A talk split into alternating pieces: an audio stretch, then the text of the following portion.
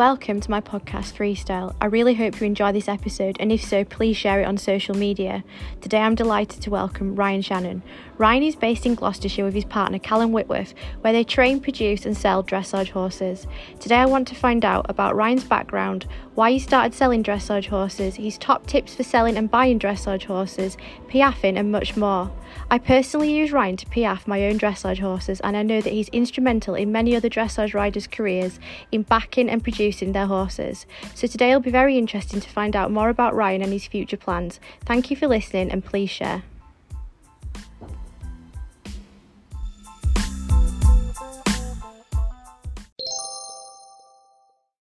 Hi Ryan.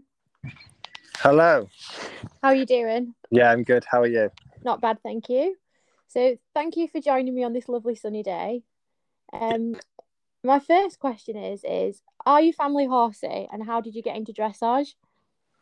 Um, my pet, my mum was a little bit horsey, um, and I was sort of brought up in Manchester, sort of in like uh, like the town really. So we weren't really around horses. It's like you know, it wasn't in the countryside or anything like that. But I was really always yeah. Um, and when I was, my mum did a sort of money scheme like when you when we was younger. So like she used to, I think it was like pound or two pound a week. So I think the idea was that when we got to sort of 17, 18, she was we was gonna buy a car with it, I guess. Uh, yeah. But when I was about 12, I was like, I was like, Mum, can we sort of cash it in now and maybe buy a horse? Yeah. took a lot of pestering, and then she eventually did. So I had about 800 pounds for a she was a thoroughbred cross yeah. That completely overhorsed myself. Um and actually like petrified me because i'd only ever like been on riding school and rode like you know little ponies and stuff. So when she when i ended up with this horse i was like really sort of like out of my depth but i stuck with it. And then yeah and then from there just gone on from there. And then i started working a few sort of horse dealers around around our area, um, and then went on from there really. Cool. I know what have you got brothers and sisters as well? Do they ride or anything? So I've got a brother and a sister, um, and then yeah. my sister did a little bit of riding with me at the beginning, but then she sort of faded out as they do and got into boys and things like that. So she never really carried it on. Whereas my brother was completely sort of football mad, so he was never into into the horses. And has your focus always been dressage, or have you done jumping as well? So to begin with, I really wanted to be a show jumping rider. So um, I worked for quite a lot of sort of dealers and producers, um, and really wanted to focus on show jumping. Um, yeah. And then, sort of, I couldn't really. I really wanted to be a rider, and I got a little bit sort of a little bit disappointed because I was working hard, we're not really getting anywhere. Yeah. So, uh, go on. So in the end, I sort of thought, well, maybe I'm going to have to do something maybe a little bit different. So I did a bit of hairdressing just so I could earn a bit of money. Yeah. And yeah, and then I was doing the hairdressing. I thought, yeah, my heart wasn't really in that either. So went I, back to horses. Yeah, I went back into horses then um, and decided to make a sort of go at making a business out of it. So that's how you started selling the horses then? Yeah. So I um, started. My dad loaned me. I think about he loaned me about eight thousand pounds. Yeah. we went to Holland. I bought two horses. Um, brought and what age would you have been then, Ryan, when you started doing that? That was two thousand and eight. So I was about. I think I was about twenty-two. Yeah. Yeah. Um, yeah, and then I started. So I brought two horses over, and then sold them quite quick, and then went back and bought another another two, and then sort of like went on from there really. So I, the main focus at the beginning was jumping horses. So I sold a lot of like three year olds jumping and eventing horses that went out. Um, they done quite well. Um, and then I did get the odd phone calls then people asking for dressage horses so i started looking for those as well then yeah And has it been easy building the business up to what it is now? Has that been a long process or? Um, yeah, I would say there's been a lot of like hard, hard work. Yeah. Um, yeah, like so the main focus when I started out was sort of like dealing horses. So I started buying three year olds and selling them quite quick, you know, sort of like within a couple of weeks and then going again. And you make okay money. It's what I would say you make, you know, it's quick profit on on a young horse like that, and then you go again. And um, so I was making okay money, but not really you know, I, I really wanted my own place and things like that. So um, then when I met Callum, we sort of changed the business sort of a little bit. We started producing horses then, so training them, and then obviously, you know, once you train a horse, you they end up a little bit more expensive. Uh, yeah. That's the sort of direction we went in then. So would you say you've gone for sort of higher quality horses now then, but more expensive? That's what you do. Um, yeah, I think we just like like to say we focus now on producing a horse, so uh, we're not in a rush to sell them, you know. So because you've just re- you not moved you moved like not so long ago, didn't you? And you've set up your uh, new yard. Whereabouts is that? Just for people yes. that are listening. Yeah. So we um when I moved to Gloucester, we started renting um, a couple of places. I was based at Sandra Biddlecombe's play, uh, yard for a while, which was really good. So you know, got a lot of, lot of um, experience and stuff. Yeah, especially with Sandra because she was one of the first ladies to import uh, horses from Holland. So she, you know, she's got a really good eye for a horse, and Tony, Tony also. So we had a really good sort of time there and learnt a lot. Yeah. and then we had sold a horse quite well. Um, and we seen sort of some land for sale and we was like maybe we'll just go and have a look yeah. Um, this is this is where we are now. So it was the barn and just some land. So we bought that. Um, and then at that time they were selling the house as well at the same time, but we couldn't afford afford to buy the house. But uh, so we sort of asked them if we could um, rent it for two years, um, and then see if we could get a mortgage on it. And luckily, it worked out quite well. So oh, that's good. Yeah. yeah. It's a lovely, yeah, it's lovely yard. I've been there once. It's lovely what you've got. So well done. Yeah.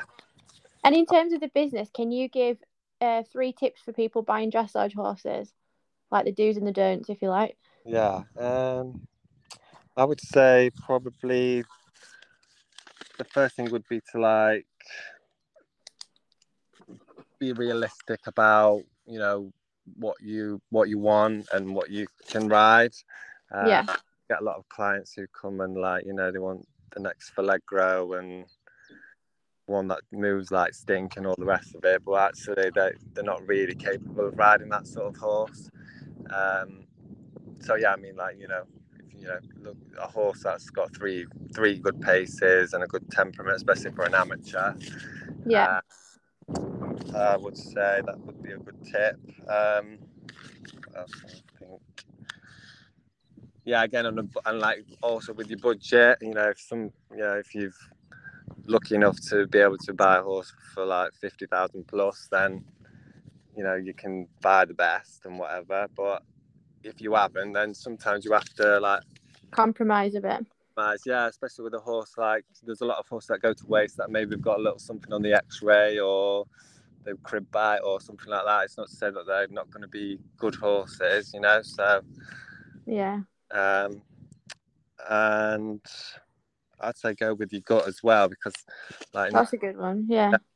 In the past, I bought horses, and I've there's always something that I liked about them, and then I've got them home, and then I thought, oh God, I can't. Yeah, why did I buy that horse? I can't believe I bought that horse. But sort of like time goes on, you think, yeah, that's why I bought it. You see it come back again. Yeah. Um, I always think that is a good thing to do is go with your gut instinct, really. Yeah. So if you were looking for a horse for you, then what would you look for? with the X Factor, something like that? Um, yeah, I like horses with a lot of go. So I like horses that really, you know, they're quite not a stupid heart, but they've got to be hot enough to go. Um, I like something with a bit of character. You know, I don't mind a horse with a bit cheeky character. Have you got your own horse then that you will keep, or? So we had over the sort of like past sort of five years, we've like bred our own horses. So we tend to keep those ones. Um, the oldest one now is eight year old. Yeah. So I have a couple of horses that we've bred that I'm, we're going to sort of keep and run them. On. Yeah. Yeah. So yeah, I've got a nice six year old mare at the moment. Um, she's going quite well. She hasn't actually done much competing yet, so uh, hopefully in the future we'll we'll get her out. That's good. And do you think that selling horses has changed over the last ten years? For instance. Yeah. Yeah. yeah. Why would that be? um, I think prices have gone a lot higher. Yeah. Uh, the past, like you know, if you went out to buy a three-year-old, you could buy a real fancy one for like ten thousand pounds, you know. But now you're talking about unbroken at least twenty or thirty. Yeah. Uh, a four-year-old ridden, a really nice, you know, just a nice one, 40, 50,000 now. Yeah. Uh, and also vetting, it's quite hard to get a horse through vetting now. So strict, you know, everything's x-rayed and horses easily fail the vet, which is a shame, I think. You know, like I say, a lot of horses, a lot of horses get pushed by the wayside just for a little stupid thing on an X-ray. Doesn't mean to say they're not going to be good horses. And what do you think about like the Brexit? Do you think that'll change things quite a lot? Uh, yeah, I think it's going to be a bit difficult for the sort of dealers um, bringing in horses from from Europe now. Yeah, hopefully they'll um, sort it out in the future. It's one of those things I think that might be chaos to start with, and then Yeah. eventually they'll Hopefully, work out. Yeah. yeah it'll level out into Yeah, but I think it might be a good thing for like the British breeders and yeah definitely. uh, you know people probably spend a bit more money looking at horses here.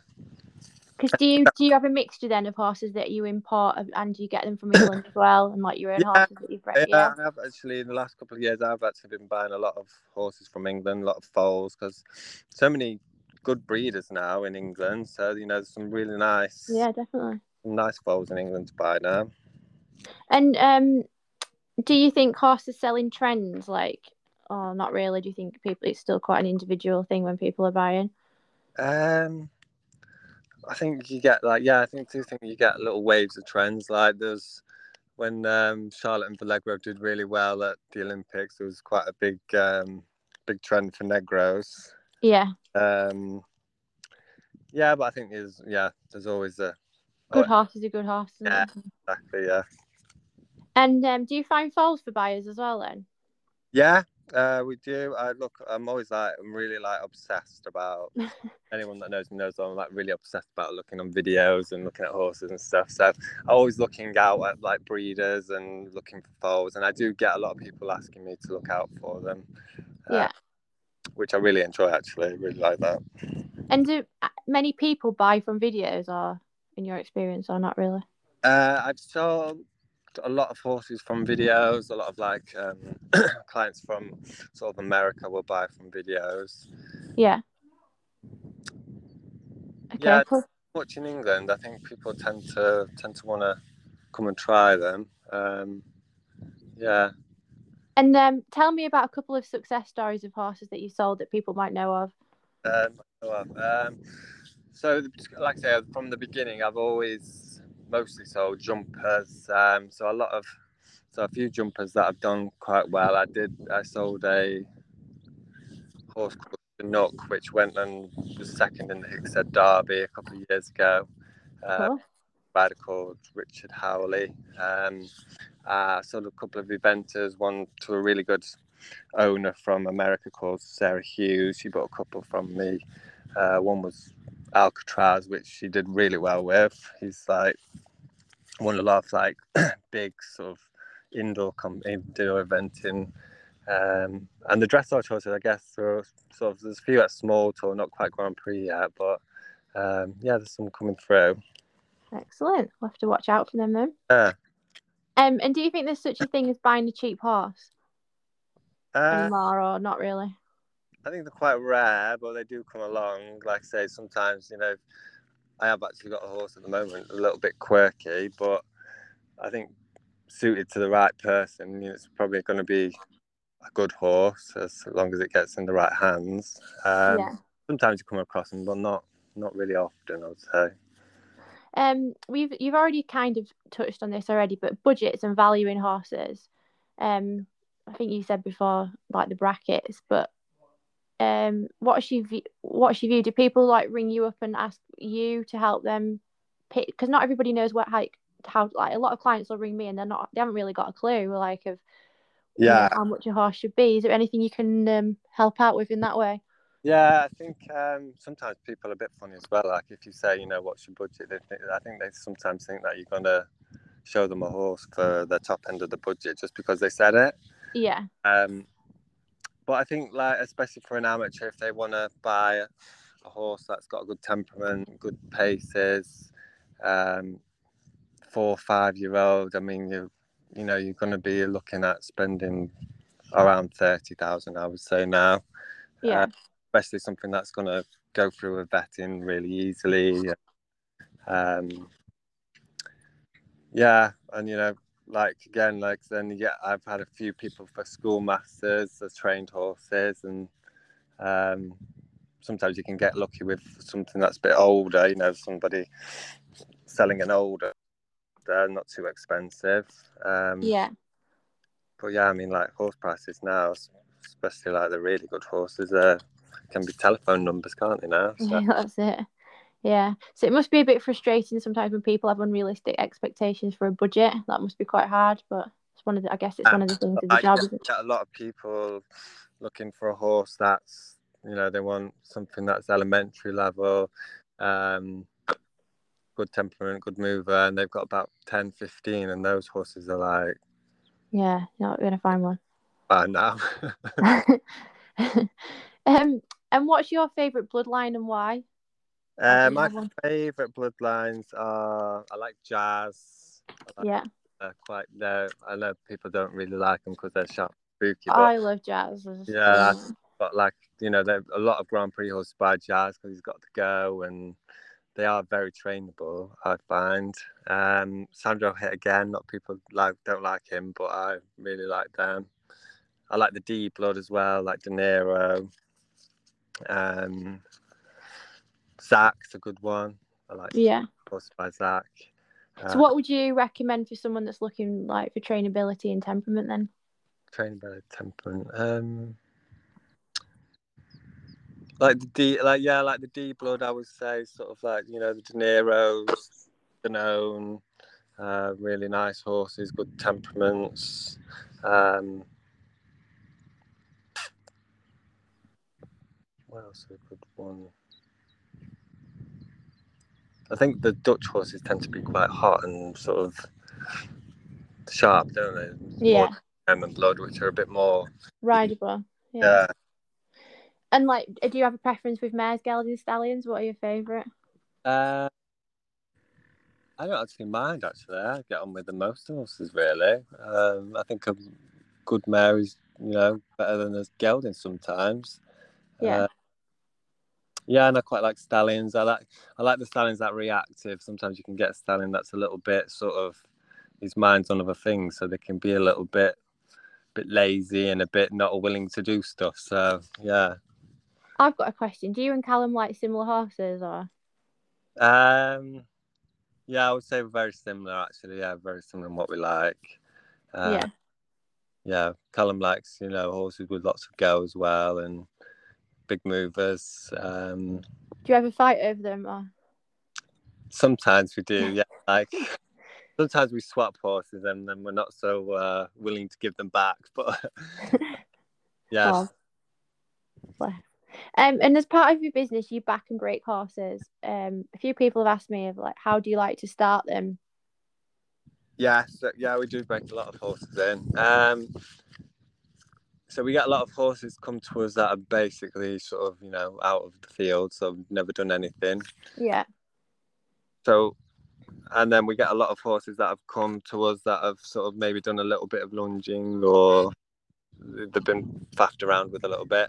But we sort of, we sort of s- treat them as if they've never been broken anyway. So we always start at the beginning. Um, we start by, so I just start by lunging them on a head collar. Yeah. Lunge on a head collar, getting them used to that, and then progressing from there really, and with the bridle and the saddle. Um, and then we do use um, an Ardall dummy now. Oh, do you? Yeah, which is a really, really good thing to use. Um, gives you an idea about what the horse is Going to be like. like when Yeah. you get. um, but most of the time, when a horse has accepted the dummy, they're really easy to get rider on. Um, but I think spending the time sort of getting a horse's mouth, like you know, with the side reins on the lunge, does make a lot of easier. Like a lot of people are sometimes a bit too quick to get on them. I find like Yeah. them a couple of weeks and get get on and off you go, which is fine. But then when you come to sort of steering and going on a circle and stopping and starting, it's not so easy then. Do you do like double lunging and long reining as well? Yeah, uh, do a lot of long reining. Yeah. Um, yeah. Um, and just sort of going with going at the pace that the horses accept, you know, yeah, that the horse will Oh, want you to go. Yeah. and each horse is different. So some horses are easier than others. So like an easy one, I know it's quite a broad question to ask, but would you roughly say how long would it take you to break them in from the beginning to get them walk trotting and cantering ready to put on somebody? Yeah, I would say like a straightforward, easy horse, six to eight weeks, I would say. Yeah, Um, cool. And then do you take them hacking and things like that as well? Like, yeah, we're lucky yeah. where we live. We've got sort of quiet lanes, um, so not much traffic. So it's quite nice for to get on them and sort of riding around the lanes and things like that. Yeah. And do you do pole work and cavalettis and stuff with them when they get a bit older? Um, I do, I do, because I like I said, because I come from the jumping. I quite like getting on them and riding them over a jump and stuff. So that's good. yeah, whereas Callum wouldn't, wouldn't he doesn't like going up, uh, leaving the ground, so he sort of uh, leaves that to me really. And what do you think about like turning them away? And do you think that's? Do you think again you've got to approach it for each horse uh, Yeah, individually? Yeah. These big horses, um, horses like you know, big gangly horses. I think is a good idea to sort of turn them away, give them a little break, and then bring them back in. And they do always are better for it. Yeah. I do think that a lot of people th- like say, you know, that they've got a big, tall three-year-old, and they're going to wait till he's four or five to break him in. I don't think that is actually a good idea. I think Yeah. getting on and backing them and then turning away is always a good thing because waiting for a horse to be like really big and strong is sometimes not an easy job to then break it in. Yeah. It's too Um, much power, isn't it? Yeah, and also they're they're a little bit more challenging in the temperament as well. Then Yeah. Oh, that's interesting. Um, and can you tell me a little bit about your piaffing? Because you've been in piaff my horses, and you do a really good job with them.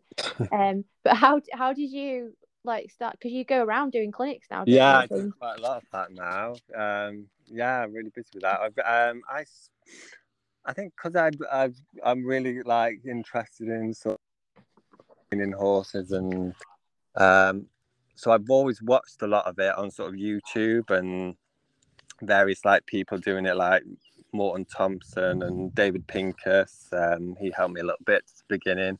Yeah. Um, and then obviously because we have so many horses, I've always like almost like started off just experimenting on our own. Yeah. Uh, then got then progressively got quite good at it. So then people started asking me if I would go out and do some of their horses, and it's just come from there really. So yeah, but I really enjoy that. So, what age would you roughly do you start doing it with your own horses that you're training?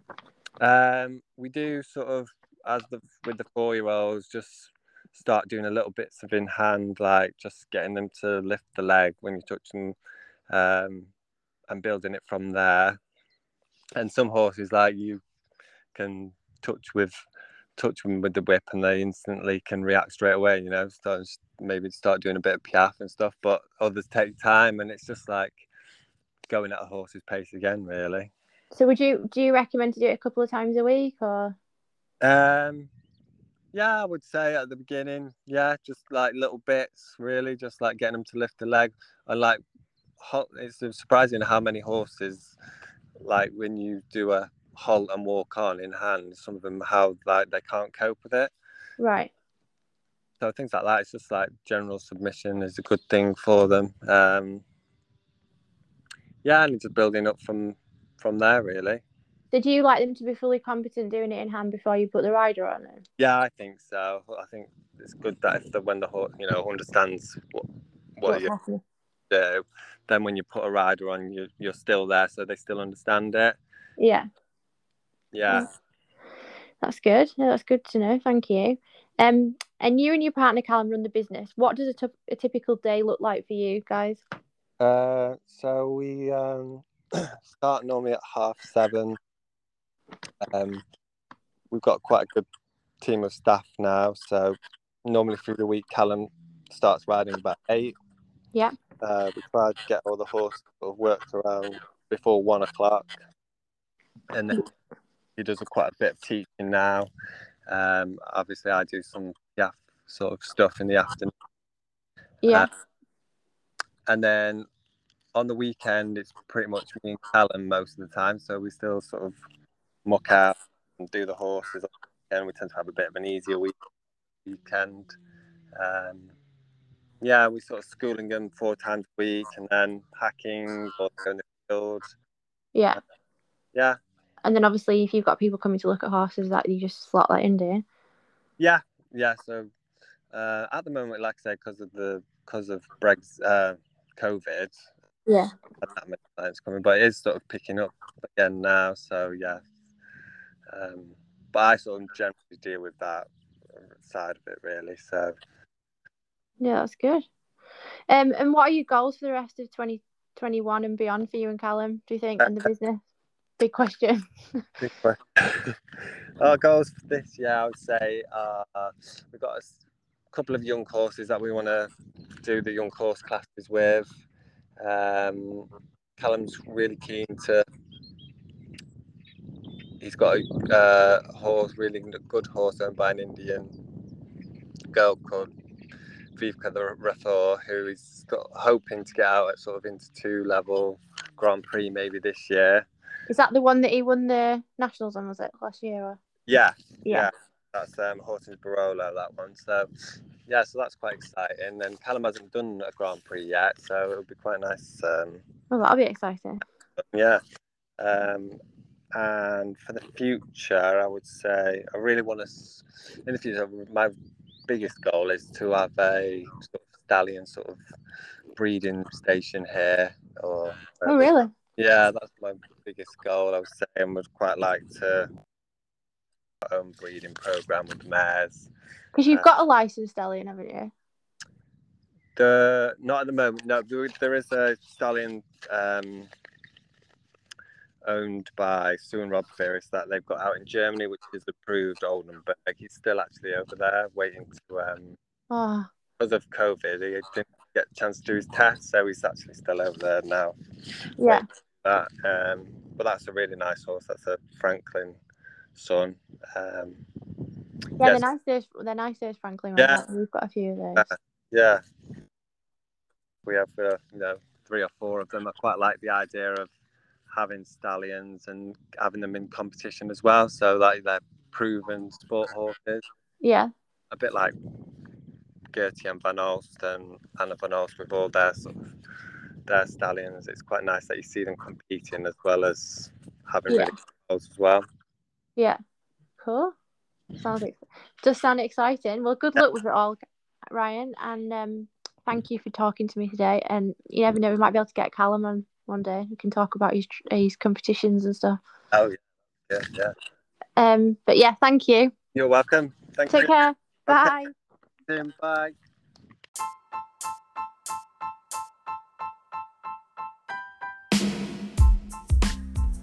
Thank you, Ryan. It was really fun to talk to you. I think what came across is how passionate you are about your business and what a great team you and Callum are. So I wish you all the best in the future with all your up and coming horses, and I hope that you do get there with having the stallion station. That sounds really exciting. If anyone wants to find out more about Ryan, it's shannonequestrian.com, and I'd be very grateful if everyone could share this. Thank you very much for listening.